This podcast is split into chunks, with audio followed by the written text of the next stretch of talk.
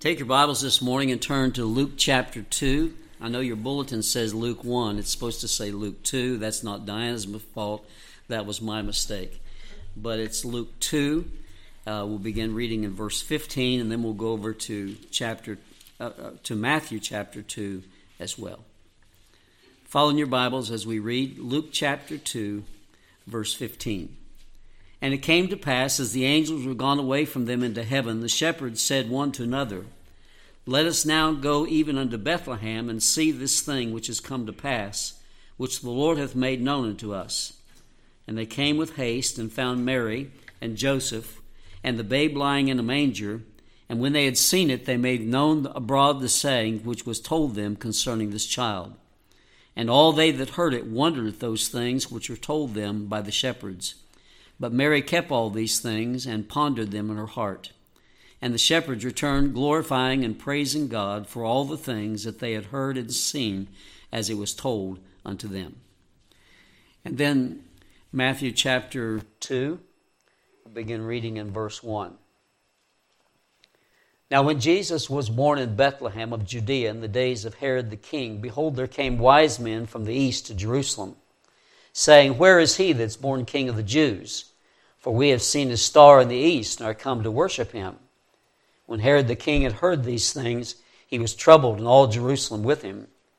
And when he had gathered all the chief priests and scribes of the people together, he demanded them where Christ should be born. And they said unto him, In Bethlehem of Judea, for thus it is written by the prophet, And thou, Bethlehem, the land of Judah, art not the least among the princes of Judah, for out of thee shall come a governor that shall rule my people Israel. Then Herod, when he had privately called the wise men, inquired of them diligently what time the star appeared. And he sent them to Bethlehem and said, Go and search diligently for the young child, and when ye have found him, bring me word again, that I may come and worship him also.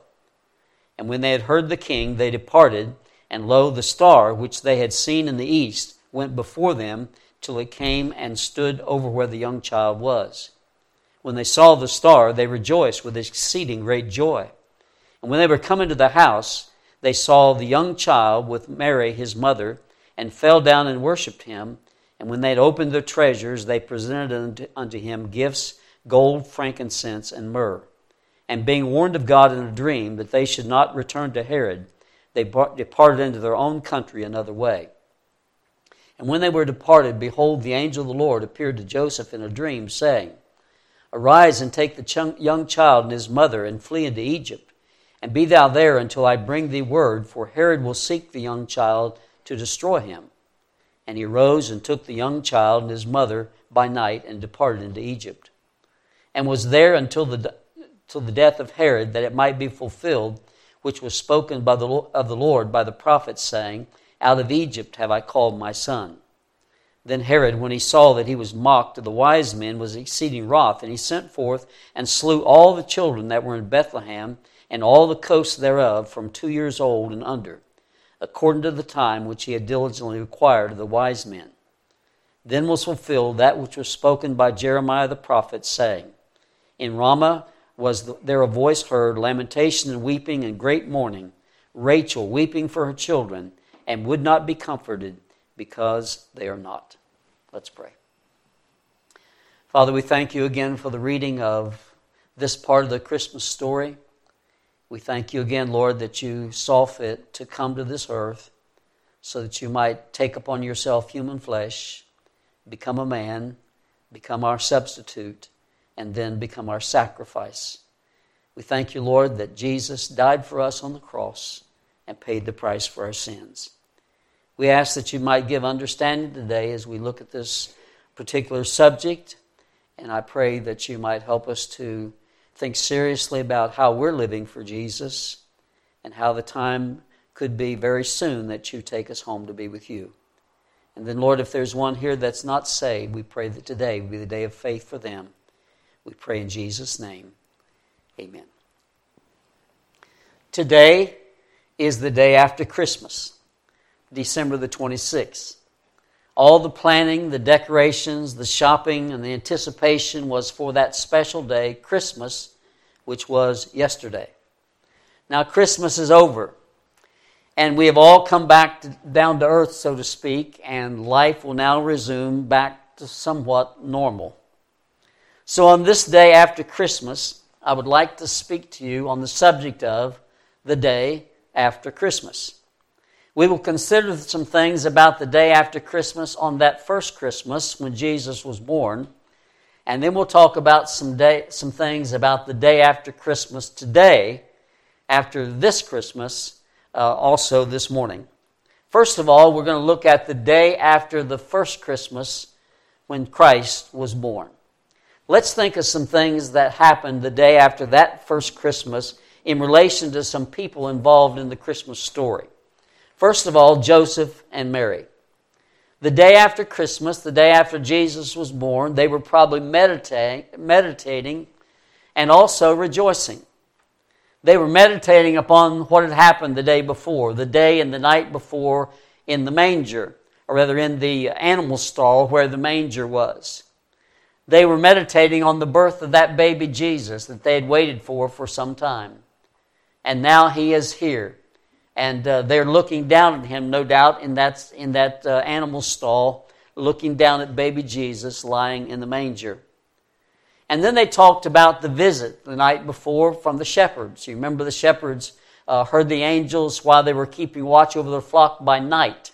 And so they came to the stall at night, probably, or later up in the night.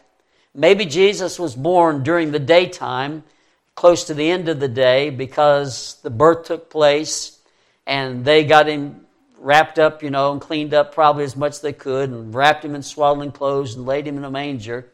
And then at night, the angels appeared to the shepherds and they came in to see, uh, they came to see Jesus.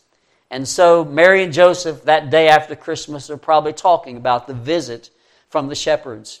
And what the shepherds had told them that, they, that as they were out in the field, the angels came and they pronounced them the, the message that, that a Savior was born unto them, and he was Christ the Lord. They thought about what the shepherds told them the, day, the night before, and they thought about, he, they, the shepherds said he was, he was the Savior and he was the Christ. Now, they being a Jewish couple knew what the Christ meant. That meant he was their Messiah, the one they had been watching for for many, many, many years.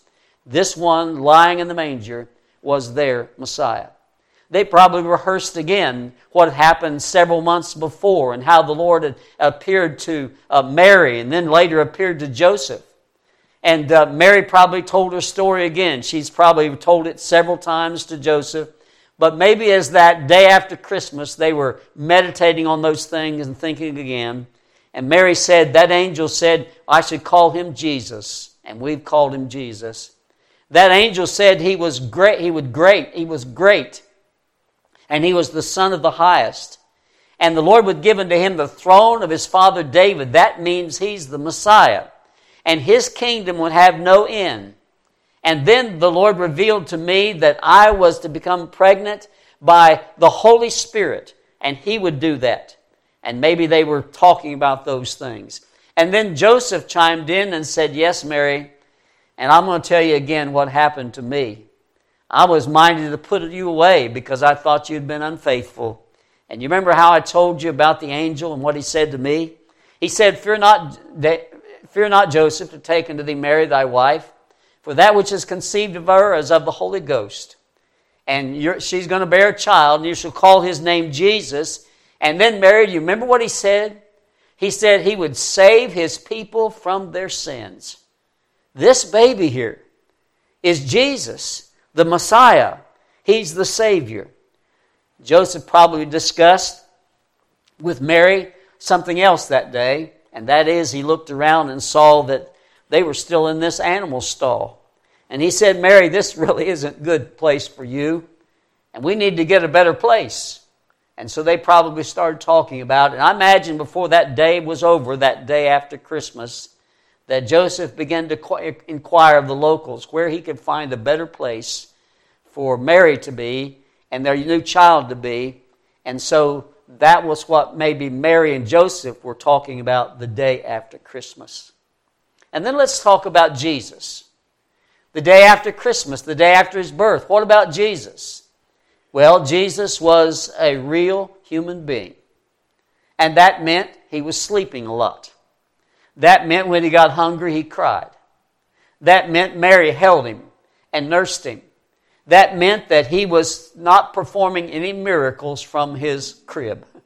You know, some have written extra biblical things years ago that said, said that Jesus performed miracles from his crib.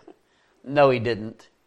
He was just a normal baby, normal in the sense that he was fully human, and he was limited. Uh, he did not. He had. He had given up the independent exercise of his attributes as as deity, and he'd humbled himself and came to this earth and became a little baby a baby that was weak, the Son of God who's all powerful and nothing's too hard for him, has voluntarily become weak and he is dependent upon Mary and Joseph to take care of him. He's lying in the baby, in the bed, in the manger, weak, a helpless baby. And also that day after Christmas was the first day in his long journey to the cross of Calvary.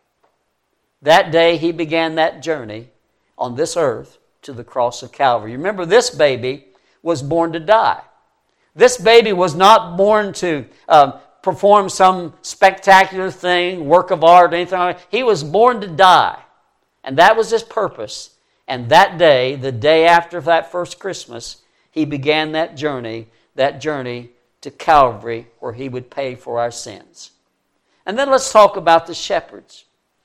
The day after Christmas. They're still amazed about what they had, that, that, what they had experienced the night before. They're still amazed by what the angels said to them. That the angel had appeared to them. I mean, it scared them to death. And uh, they're thinking about that. The day after Christmas, they're thinking about what happened the night before. And they're thinking about after they, the angel told them that the Savior was born and that he was, he was Christ the Lord. They went to that manger to see that, that baby, and they themselves actually looked at the very Son of God, the Messiah they had been looking for, the Savior of the world. They were able to do that. And so they were no doubt talking about that among themselves. They're still doing, they, on that day, they were still doing what they did as they left that manger that night. And that is anybody they could see, see, they told them about it. The Bible says in Luke chapter 2, verse 17, they made known abroad the saying which was told them concerning this child. And, the, and verse 20 says they glorified and praised God. So I imagine the day after Christmas, they're telling people about Jesus. The day after Christmas, they're glorifying and praising God for what they had seen and they had heard. And then there's the people, the people in Bethlehem the day after the birth of Jesus, the day after that first Christmas, the people in Bethlehem. Those people in Bethlehem consisted of two groups there were the residents and there were the visitors. You remember because the, Caesar had sent out a decree that all the world should ta- be taxed or register for taxation. Uh, all those descended from David had come to Bethlehem, the city of David, to be registered for their taxation. And so there were a lot of visitors in town. And the day after Christmas, the day after Jesus' birth, there were the residents and there were the visitors to Bethlehem. Let's talk about the residents. No doubt some of them are talking about what the shepherds told them. The Bible says the shepherds went and told everybody about what, what had happened that night and what the angels had said. They told about the Christ child. And no doubt there were some residents in Bethlehem who had been told by the shepherds what had happened, and they were thinking about that the day after Christmas. Some were busy making money because of all the new people in town, the innkeepers and those with restaurants or the equivalent of those, anything they could do to make money from those new visitors who'd come into town. They were thinking about that. The day after that first Christmas, some were finishing their, their registration for their taxation. Maybe they still had things to do to get that taken care of, and they were doing that. And I can imagine the day after Christmas, some were frustrated and they were tired of all these newcomers. And they were looking forward to the day that they would all go back home because they're just like us, you know. Just they're just people. And the day after Christmas, some of them were probably just wondering when it's going to get back to normal. And then there were the visitors to Bethlehem. The day after Christmas, they were finalizing probably their registration for taxation. Some of them have come a long way to that, for that very purpose. And the day after Christ was born, maybe they were finalizing what they needed to do. Some of them were enjoying reunions still, because when they came to the city of David, there would be relatives of theirs there. And maybe not, maybe if their relatives weren't living there, some of their relatives came there and they had a family reunion while they were at Bethlehem. And maybe the day after that first Christmas, they were still enjoying those reunions with relatives they hadn't seen for a long time. Some would probably, those residents of those visitors, probably had heard about the shepherds.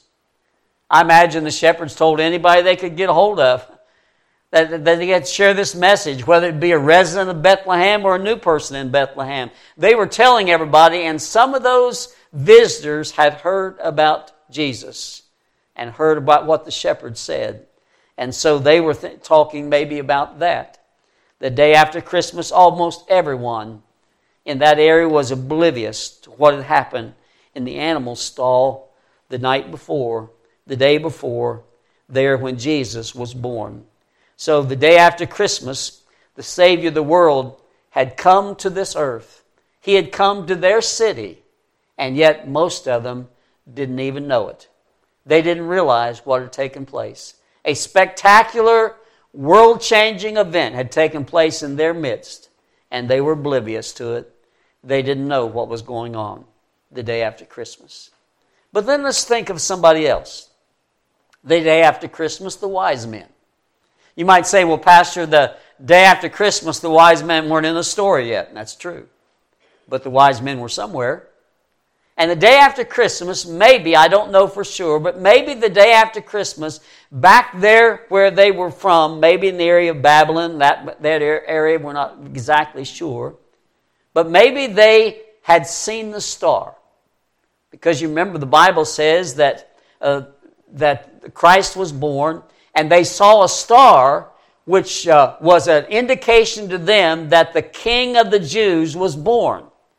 And they reasoned that Jews are from Jerusalem, and so we're going to go to Jerusalem. And the day after Christmas, that first Christmas, maybe they saw that star many, many miles away. Now it tells us that Herod, when he found out about that, he, he inquired when when that, that star first appeared to them, and they told him, and then he set out to kill all the babies two years old and younger.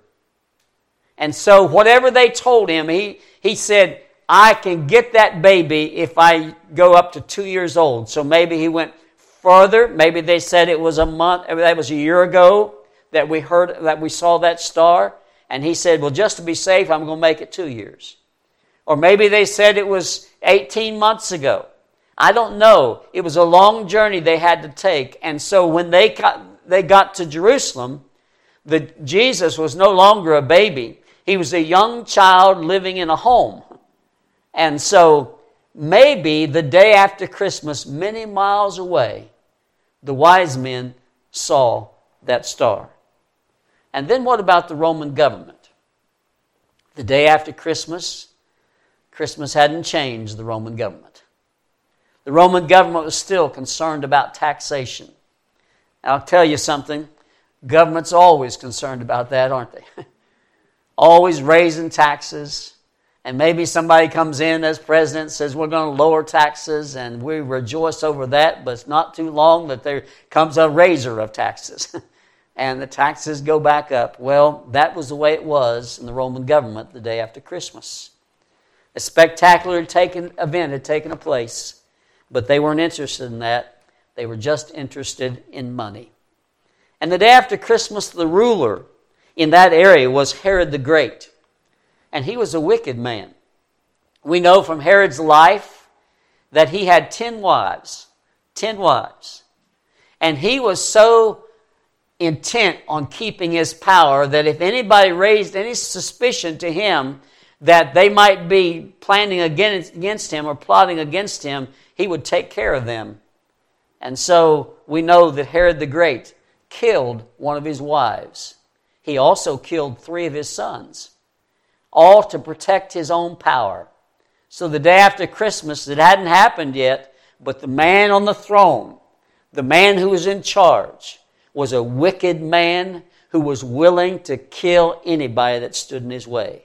And so when the message came later that Jesus, the King of the Jews, was born, he was willing to eliminate all the babies he could in that two year period if he could only get one baby, and that was Jesus.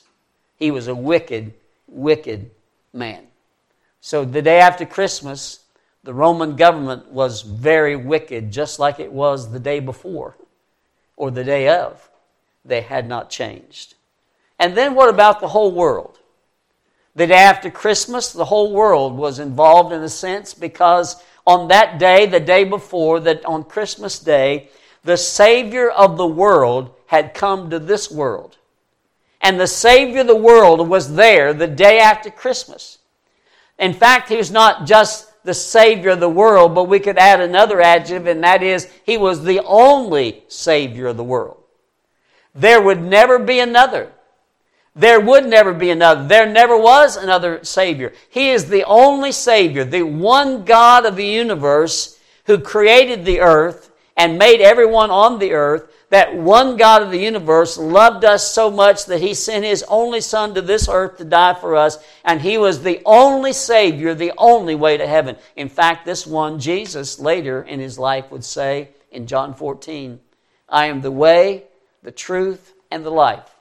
No man cometh unto the Father but by me. John 14, verse 6. So the day after Christmas, there was one way to heaven there was only one Savior, and that was Jesus. Now let's fast forward several years. I usually say almost 2,000 years because it's not been 2,000 years yet. Jesus died when he was approximately 33 years old. We are in the year 2021. And yet they made a mistake in calculating years ago, and there's a difference of opinion. It could be four years off, seven years off, difference of opinion about that. So it could have been 4 BC. So if you say 2,000 years after the, after the cross, you would have to say 33 plus 4, that's 37. So you'd have to have 2037 before it would be 2,000 years. Have I got that right, Kara? You're looking puzzled. you know, when you have your grandchild in the audience and she and she has a puzzled look. You know, Papa probably made a mistake. But anyway, it's a long time. Many years later, we have today, which is the day after Christmas. What about the day after Christmas today? Well, let's talk about Jesus. Jesus, the subject of Christmas, is no longer here on this earth physically. He's in heaven. What's he doing in heaven? Well, first of all, he's in heaven after he accomplished what he came to do. He was born on that, day, that first Christmas and uh, that day after Christmas, he began that long journey to, to Calvary. Well, that's already happened. That's complete. He went to the cross. He paid for our sins. He rose from the grave. He ascended up into the earth, up into heaven 40 days later. He's seated at the right hand of God. Salvation has been accomplished for mankind. It's available to mankind. And so salvation is available to anybody who will trust Jesus as their personal Savior. So he's in heaven today. What's he doing there? He's interceding, as we said last week, as the believer's sympathetic high priest. He understands all we go through, and we can talk to him anytime about anything, and he knows all about it, and he's all wise, and he knows what to tell us. He knows how to work things out. He works all things together for good. He, he is our sympathetic high priest interceding for believers today. He's also doing something else. According to John chapter 14, verse 2, he says, If I go to heaven, go back to, to heaven, I'll go to prepare a place for you. And so in, in heaven today, Jesus is preparing a place for us. He said, I'm going to go away, prepare a place for you, and when I when, and someday I'm going to come back and receive you into myself. So the Lord's preparing a place for us in heaven. He's also planning to come back to rapture his, his church home to be with him. Now, on earth, Jesus did not know the time of his coming, but he does in heaven. Because in heaven, he's glorified and he has no lack of knowledge whatsoever. So Jesus himself knows when he's coming back. So in heaven, Jesus knows when he's coming back, he's planning it, and it could be this day after Christmas. It could be today. Jesus could come back today, and so we should anticipate that. But then what about believers? Well, believers, like the shepherds, should be doing something as the shepherds did. And that is, the shepherds told what they knew about this Christ child. Let's go over what they knew. They knew two main things He was the Savior, and He was Christ the Lord. He was Messiah. Savior, Christ, the Lord.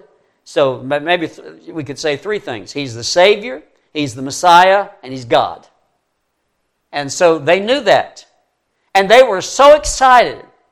And they were joyful. And they were praising God and glorifying God because they knew those three things He's the Savior, He's the Messiah, and He's God. Well, what should we be doing the day after Christmas? Well, the day after Christmas, we should be sharing what we know. You see, we know more than the shepherds knew. They knew He was the Savior, but they didn't know how. They didn't know what he was going to do. I don't think they understood all that. They knew the, about the Old Testament sacrifices, yes, but they did not understand all that. And people who tell you that, and I know a lot of preachers say this, that those Old Testament men had it all figured out. They knew, no, they didn't know. they had an idea of something was going to happen because of these sacrifices. They didn't know everything, though, but we do. We know more than the prophets know. We know, know more than the shepherds knew. We knew know more than Mary and Joseph knew. We know it all about Jesus and what He did for us. We know that on the cross of Calvary, He took the sin of the world and it was laid on Him and He suffered and bled and died. We know what He said on the cross. We know all the sayings of Jesus on the cross of Calvary. We know everything that happened. We know the nails prints in His hands and His feet and the places on his body that were wounded. We know all about that. We know everything that took place on the cross of Calvary that God allows us to know. And none of, none of that was known by the shepherds. We also know about the resurrection. And we also know that 40 days later he ascended up in heaven. We know where he is, we know what he's doing, and we know he's coming back. We know all of that. And so we should be glorifying and praising God. But many times we as Christians are long faced and we're not glorifying, we're not praising God. But we should be because we know a lot more than the shepherds knew and they were all excited about it. And the day after Christmas, guess what they were doing? They were telling what they knew. And the day after Christmas, we should be telling what we know. We should be taking opportunities to tell people about Jesus when I fly, when I'm able to fly, that, that's in a plane. You know, I don't fly otherwise. but uh, when, I, when I, I fly, it's usually Evelyn and I together. And I always have this time when we were flying, part of the trip to Louisiana, uh, Evelyn and I were separated. We had to go to Atlanta and then from Atlanta to, to, uh, to, um, to Louisiana. And so we changed planes. And part of the flight we were separated, and then part of the flight we were, we were together. And coming back, we were separated all, all the time. She sat up several rows ahead of me, and I sat towards the back. But in doing that, you always have somebody sits beside of you. And I have to tell you, I'm, I'm a pastor, and I've been a pastor for a long time. I've been I'm 76 years old and been saved since I was 22, so I've known the Lord a long time. But even that, I still get nervous. I sit down beside somebody and I don't know who they are. I don't know anything about them, and yet I know I'm, i need to talk to them about Jesus. and so I always call, carry a tract with me. And so I encourage you to get a tract. By the way, if you go out to lunch today and, and you go to the Chinese restaurant, there's Chinese tracts back there. And so you might think about that. Now, you can't read it, but they can. and there's Chinese tracts back there. But uh, I usually have track with me, and, and uh, I seek for opportunities. Well, the first time that Evelyn and I were, were uh, sitting together, the one time we were sitting together, I was beside her and she was beside somebody else over by the window. Well, she got to let, talk to this lady and witness to her. And so before we left, I took the track out and I said, Ma'am, I overheard a little bit of your saying. I said, I'd like to give you this track to read, and, and uh, it tells you about Jesus. I can't remember all that I said, but she said, Thank you. And she sat there while we were waiting for everybody to stand up and get their luggage out. She sat there and read that whole track. And she looked up at me and said, Thank you. And I said, If I can help you any, uh, feel free to call me. And she said, Okay. I don't know what will happen there. But then coming back on, on the airplane, I sat down next to, I sat down and this guy, and I was in 18D. And I thought I sat down in 18D, but I sat down in 19D. and it got back, the plane started filling up, and the, and the stewardess came up. We used to call them stewardess, I still do. But uh, so she came up and she said, Sir, are you, are you supposed to be, is that the seat you're supposed to be in? I said, 18D. She said, That's up there. But the lady who was supposed to be in where I was sitting said, That's all right, I'll sit there. So I didn't have to move. Well, the guy had sat down beside him as a young man, and I was thinking, How can I talk to him? And, and uh, so I used the line which I use every once in a while, but I haven't used it for a good while. And I, and I, I was just trying to think what to say, and I said, Sir, I said, Have you, I, we had some other small talk, but I said, Have you ever considered the claims of Christ? And he turned to me and said, I'm Jewish. and I said, Well, well, that's great. I said, My best friend's a Jew, and his name is Jesus. and so I told him about him. I, and I, I got to know his name, and his name is Nathan. I'll not tell you his last name, but I wrote it down on my phone so that I'd know. And uh, so his name was Nathan. I said, Nathan, I said, that's a good name. I said, you know, that's a, a Bible name. And I said, Nathan is in the genealogy of Jesus Christ. I explained the difference because, you know, one, one uh, gospel traces him through Solomon, another one traces him through Nathan. And uh, I got into a little bit about the curse of Coniah, and he was totally, he didn't know anything about that. And I said, I'd probably give you too much detail, I'm sorry. But then we talked some more, and I said, uh, Do you, do you, do you uh, participate in the Passover? And he said, Yes, my family does that. And he said, I don't always do it, but I do. And uh, we talked a little bit about that. And I said, There's another feast day, and, and I can't think of the name of it, and I really couldn't. And I said, It's in the, it's in the book of Esther. I said, Have you ever read Esther? And he said, No. And I said, Well, Nathan, it's a great book. I, let me tell you the story. So I told him the story of, of Esther. And then I got out my phone and I turned on my phone with my Bible app and I turned to Esther and I was looking down. And then I remember, I said, Oh, yeah, it's the Feast of Purim. And I said, We've done that a couple times at our church. And I explained it to him how we've done it and, and how you mock, you mock um, Haman uh, during that time. He had never heard that. He was a Jew and he didn't know that story. I said, When you get home, you know, you should take and read your Bible and read the book of Esther. And then I, I'm a preacher, I just kept talking. and I said, You know, there's a passage in the Bible that, that talks about uh, somebody I think is Jesus, and it's in Isaiah 53. And I read some of it to him. And I said, I challenge you when you get home to look at Isaiah 53 and ask the question Who is that? Who is that? He was wounded for our transgressions, he was bruised for our iniquities. The chastisement of our peace was upon him. With his stripes we are healed. All we like sheep have gone astray. We've turned everyone to his own way, and the Lord hath laid on him the iniquity of us all. And I said, Nathan, just ask the question who is that? I believe it's Jesus. Anyway, we had a good conversation. What was I doing? I was telling somebody about Jesus. I encourage you in this coming year, let's all decide we're going to tell more people about Jesus. Wouldn't it be great if we set a goal? I know you might think this impossible, but next year is our 150th anniversary. Wouldn't it be good if we set a goal that in, in this year I'm going to tell 150 people about Jesus? It can be done. And uh, If you know whether you, if you want to know whether you did, you just got to keep record, you know, and mark them down. That I told somebody about Jesus, or I shared a track with them. But let's tell people about Jesus. Why? Well, the shepherds did. The day after Christmas, they did. So the day after Christmas, let's tell somebody about Jesus. Before the service started, I made sure I put a track in my pocket because I plan to take my wife to lunch today. And when we have the person waiting on us, I'll give them a track and tell them about Jesus. I encourage you to do the same. And then the, then the day after Christmas today, there's wise men. You see, the wise men in the Bible account were seeking Jesus. I believe there's still some wise people seeking Jesus.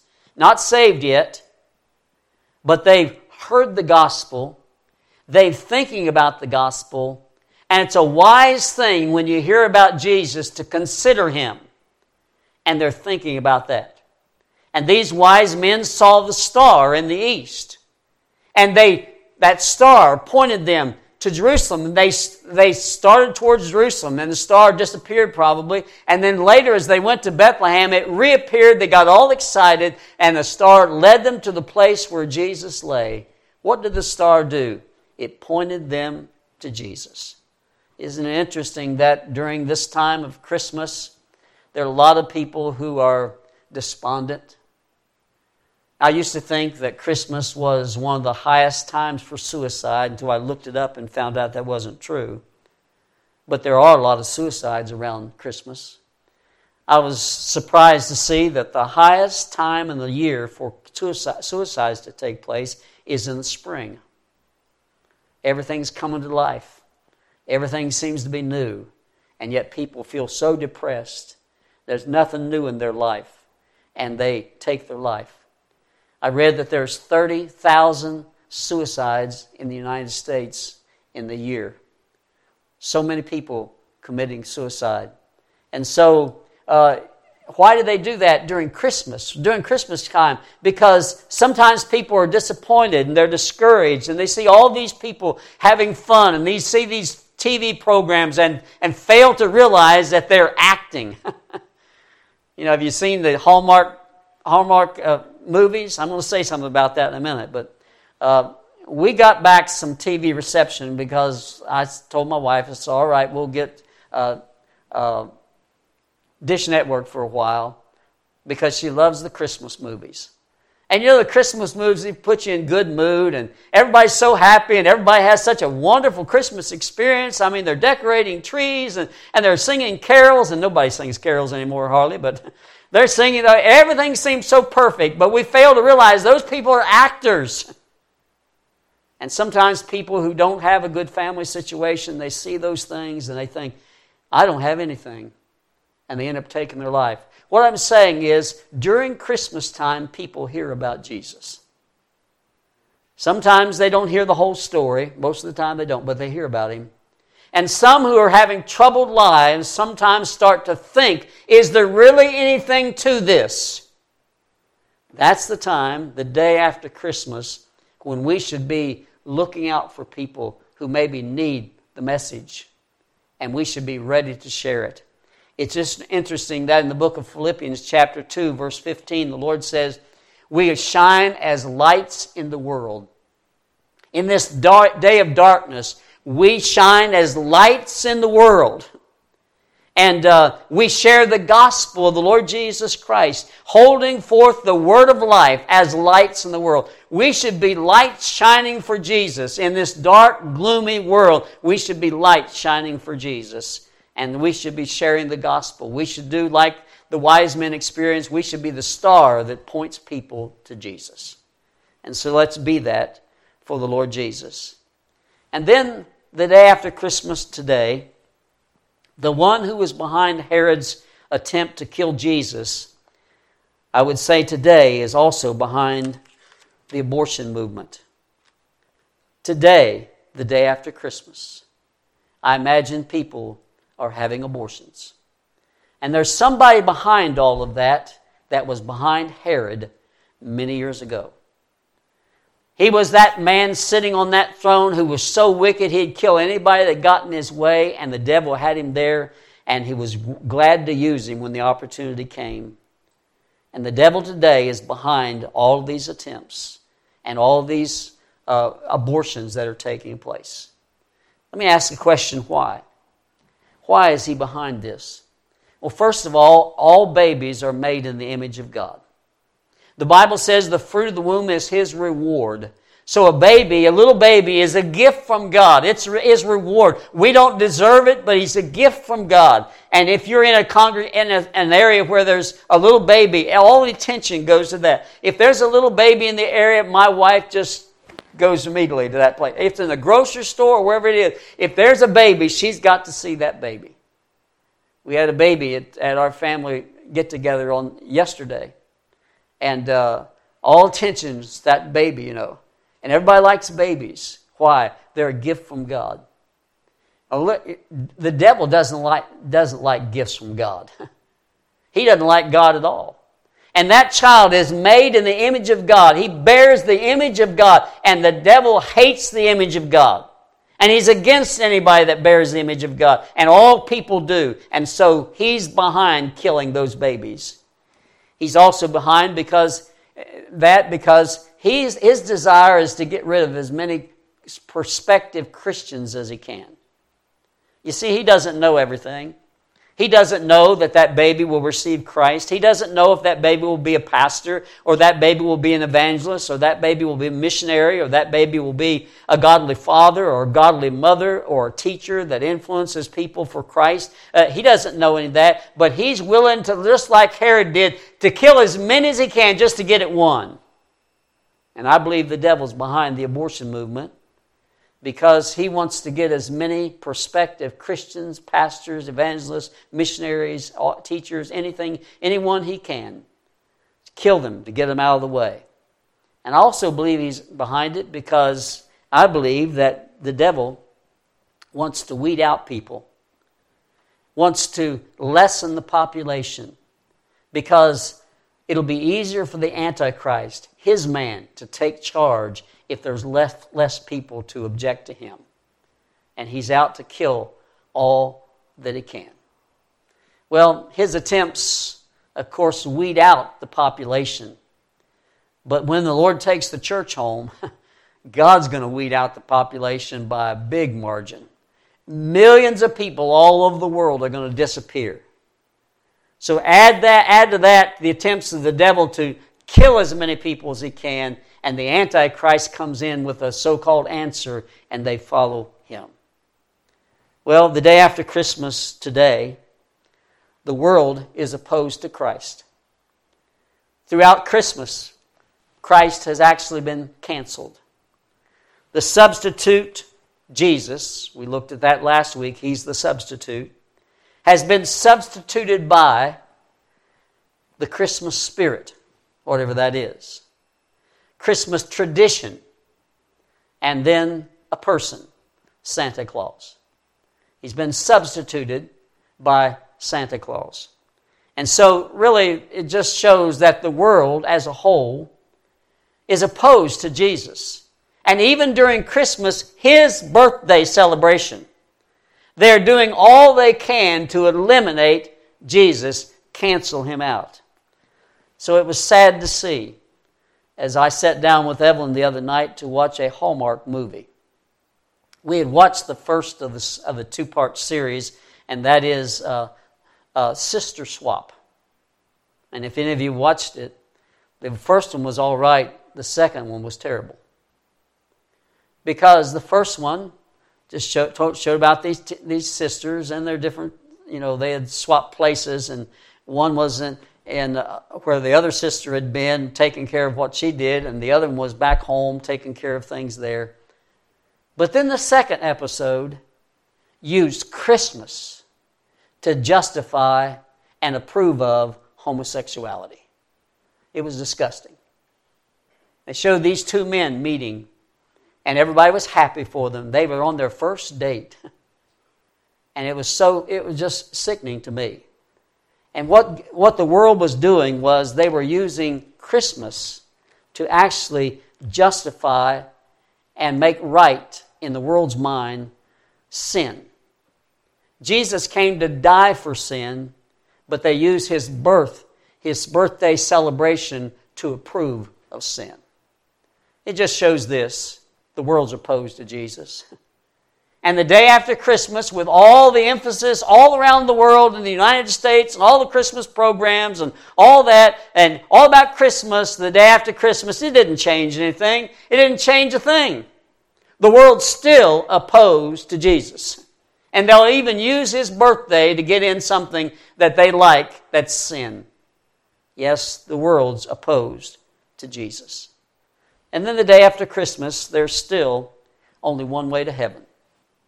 Remember, we said when Jesus was born the day after Christmas, there was the only Savior. The only Savior was there. He was the only way to heaven. And today, the same is true. Today, the day after Christmas, everyone who believes in Jesus is saved and they will go to heaven. Everyone who doesn't and is lost and dies that way, they'll go to hell because Jesus is the only way to heaven. Today is the same as it was the day before, and the day after will be the same, and that is there's only one way to heaven. Think back with me during the, uh, the Christmas story.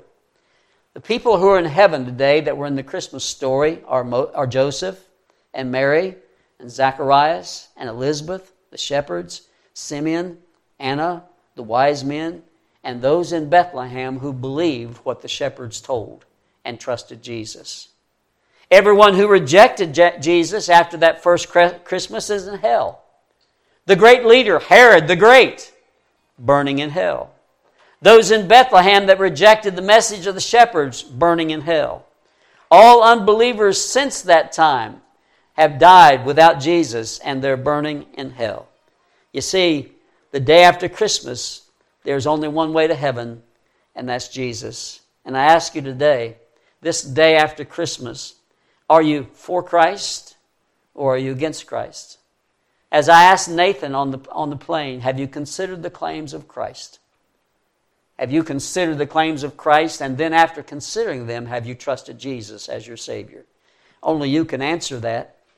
The day after Christmas is one more day that we as believers can live by faith. This day might be our last day. It's a day that we live by faith. If you die today in a car accident, or if you die of a heart attack, or you die some other way, you will never have the opportunity again to live by faith. It'll all be sight.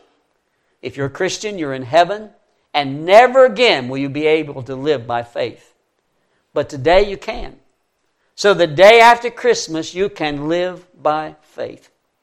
And if you're unsaved, this day after Christmas, and uh, you happen to die today, this will be your last opportunity to trust Jesus. And you don't know whether you will die or not. So, this could be, this day after Christmas, could be your last opportunity to trust Jesus.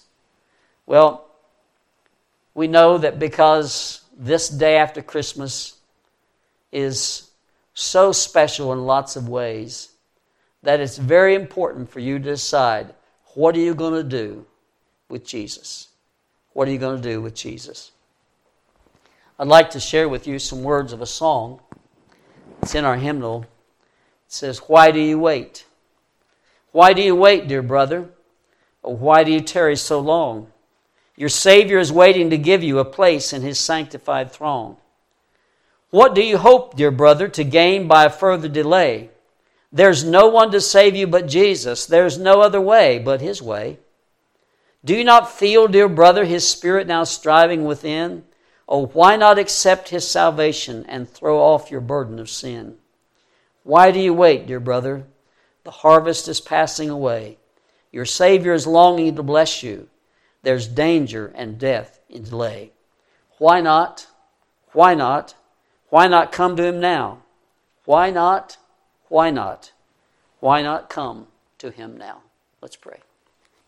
Father, we thank you today for allowing us to take this opportunity just to consider some things about the day after Christmas. I thank you, Lord, that we're here this day after Christmas. I thank you that we still have an opportunity to live by faith this day. I pray that we would take those opportunities. We still have an opportunity this day, Lord, to share something about Jesus with some friends, relatives, or just acquaintances. Help us to do that. And Lord, I pray that this day after Christmas, we as Christians might honor you with the life that you've given us. But Lord, if there's someone here who's never trusted Jesus as their Savior, may they come to know you today. And if they do, they'll be able to say, when people ask them or they're sharing their testimony, they'll say, I was saved the day after Christmas. May that be true, we pray in Jesus' name. Amen.